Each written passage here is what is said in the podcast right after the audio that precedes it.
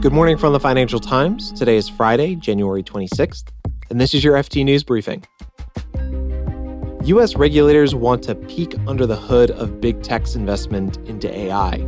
And the head of Europe's central bank says inflation is headed in the right direction. Plus, major U.S. airlines are furious with Boeing. American Airlines chief executive Robert Isom told analysts on Thursday that the airline is going to hold Boeing accountable.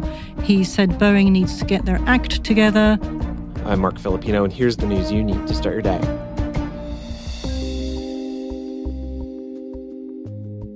U.S. federal regulators have a new target, and it's big tech's bromance with artificial intelligence. The Federal Trade Commission said yesterday that it's launching an inquiry into partnerships between cloud providers and generative AI companies.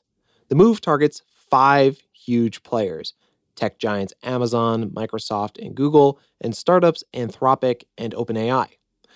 These tech companies have dumped billions of dollars into the startups, and the FTC wants to investigate potentially anti competitive behavior. The companies will have 45 days to respond to the inquiry.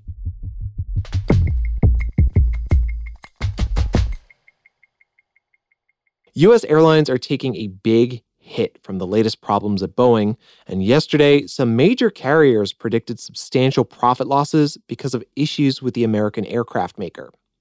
It all stems, of course, from a mid air accident earlier this month on an Alaska Airlines flight. That led to the grounding of Boeing's MAX 9 planes. Here to talk to me about what this means for Boeing is the FT's Sylvia Pfeiffer. Hey, Sylvia. Hi, Marc. Okay, so do me a favor, unpack some of the news that came out yesterday. Just how much have US airlines been hit by the most recent problems at Boeing? Yeah, so as you say, the Federal Aviation Administration grounded a lot of the Boeing 737 MAX 9 aircraft after the accident happened on January the 5th. So that grounding has impacted in particular two US airlines, United Airlines and Alaska Airlines, so Alaska had said that the grounding of, of the MAX 9s would cost the carrier about $150 million. The other thing that happened quite late on Wednesday is that the FAA also put limits on Boeing's production of all 737 MAX jets. Now, the US plane maker had hoped to increase production of the MAX fleet this year, partly as a way of, you know, servicing customers who want the planes, but also it's key to them meeting cash flow targets. But the FAA said, no, you can't do this ramp up until we are satisfied that the quality assurance processes and manufacturing processes at your factories are top notch and we've verified them.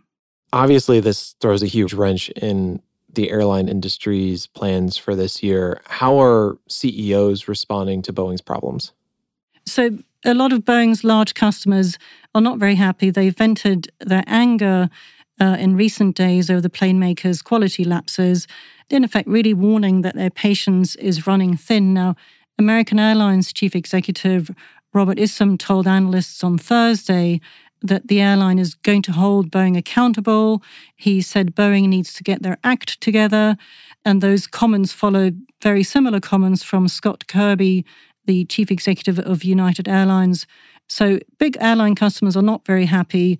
Nobody is yet publicly calling for a change in management at Boeing, but obviously they are under a lot of pressure to get this sorted. Okay, so a lot of people are angry with Boeing right now. What sort of larger repercussions does this all potentially have for the aircraft maker?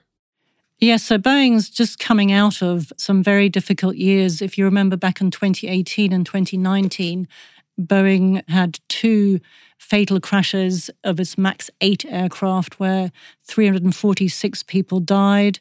They've promised repeatedly in the past few years that they would increase transparency, that they would improve safety. And by all accounts, this recent accident seems to suggest that that hasn't really happened. Now, I think the one thing to remember about Boeing is that it is a giant of, of US industry, and it still is, despite these problems. I do think what it does do, it has weakened Boeing in relation to its arch rival Airbus, the European plane maker. It is really a duopoly between the two of them. And Airbus, certainly since the MAX 8 crashes, has gained the upper hand in terms of market share in the lucrative single aisle segment of the market. And that is starting to sort of generate questions amongst people. How can Boeing ever catch up against Airbus, especially if they have these persistent problems that are holding them back? Sylvia, it seems like it would help a lot if there were a third manufacturer that airlines could go to to make up for these issues with Boeing. Why isn't there? Why are we stuck with the duopoly?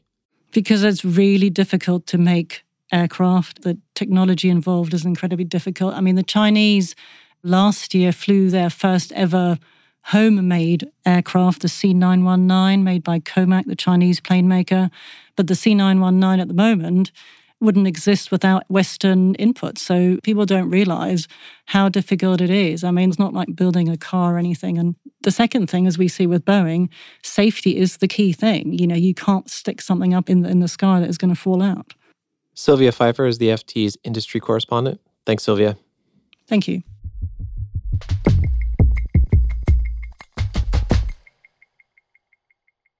The European Central Bank kept interest rates on hold yesterday, but the end might be in sight. The president of the ECB, Christine Lagarde, said rapid wage growth was already showing signs of slowing, which means, broadly speaking, that inflation is starting to ease. And it's potentially a good sign for folks hoping the central bank will cut interest rates sooner rather than later. Lagarde said the uptick in the Eurozone's December inflation rate was, quote, weaker than expected, and forecast that price pressures would continue to ease over the course of the year.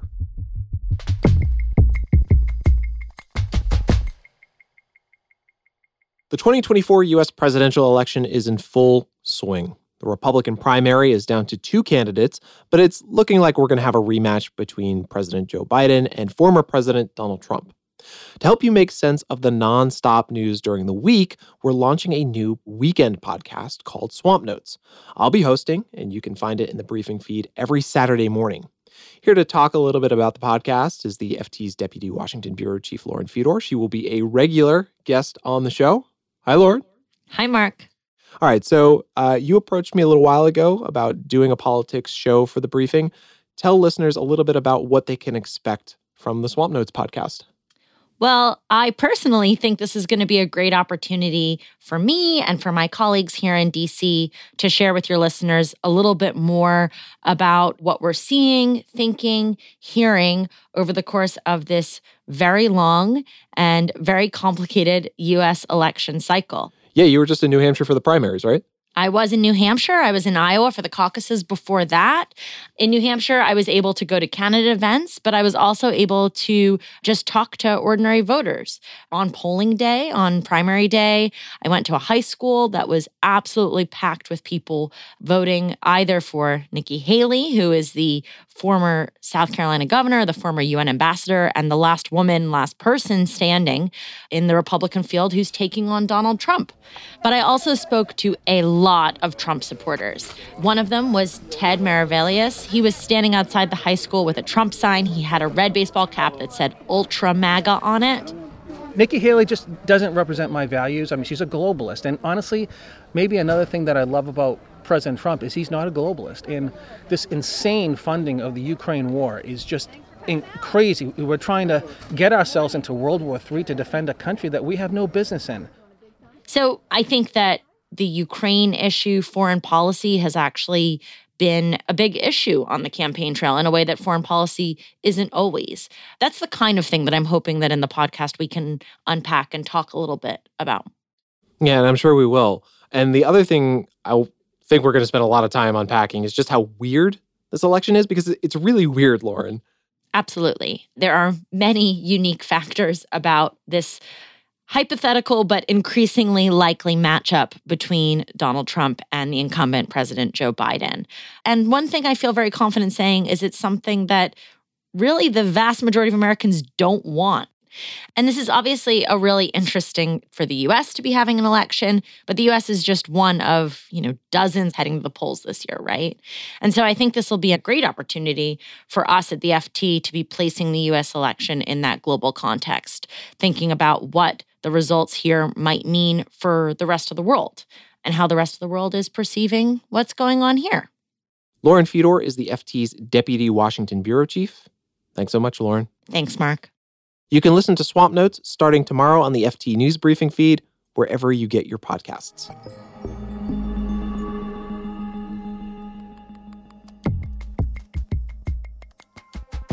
You can read more on all of these stories at FT.com for free when you click the links in our show notes. This has been your daily FT News Briefing. Make sure you check back next week for the latest business news. The FT News Briefing is produced by Kasia Broussalian, Sonja Hutson, Fiona Symon, and me, Marc Filippino. Our engineer is Monica Lopez. We had help this week from Josh Gabert-Doyon, Sam Giovinco, David da Silva, Michael Lello, Peter Barber, Gavin Kallmann, and Zach St. Louis.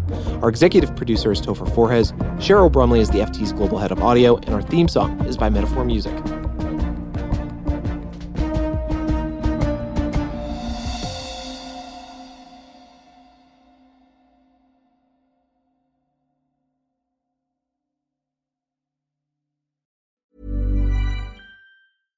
Support for this podcast and the following message come from Corient. Corient provides wealth management services centered around you. As one of the largest integrated fee only registered investment advisors in the U.S., Corient has experienced teams who can craft custom solutions designed to help you reach your financial goals, no matter how complex. Real wealth requires real solutions. Connect with a wealth advisor today at Corient.com. That's Corient.com. Did you know the Capital Ideas podcast now has a new monthly edition hosted by Capital Group CEO Mike Gitlin? Through the words and experiences of investment professionals, you'll discover who was their best mentor, what's a mistake they made that changed their approach, and how do they find their next great idea. Subscribe wherever you get your podcasts. Published by American Funds Distributors, Inc.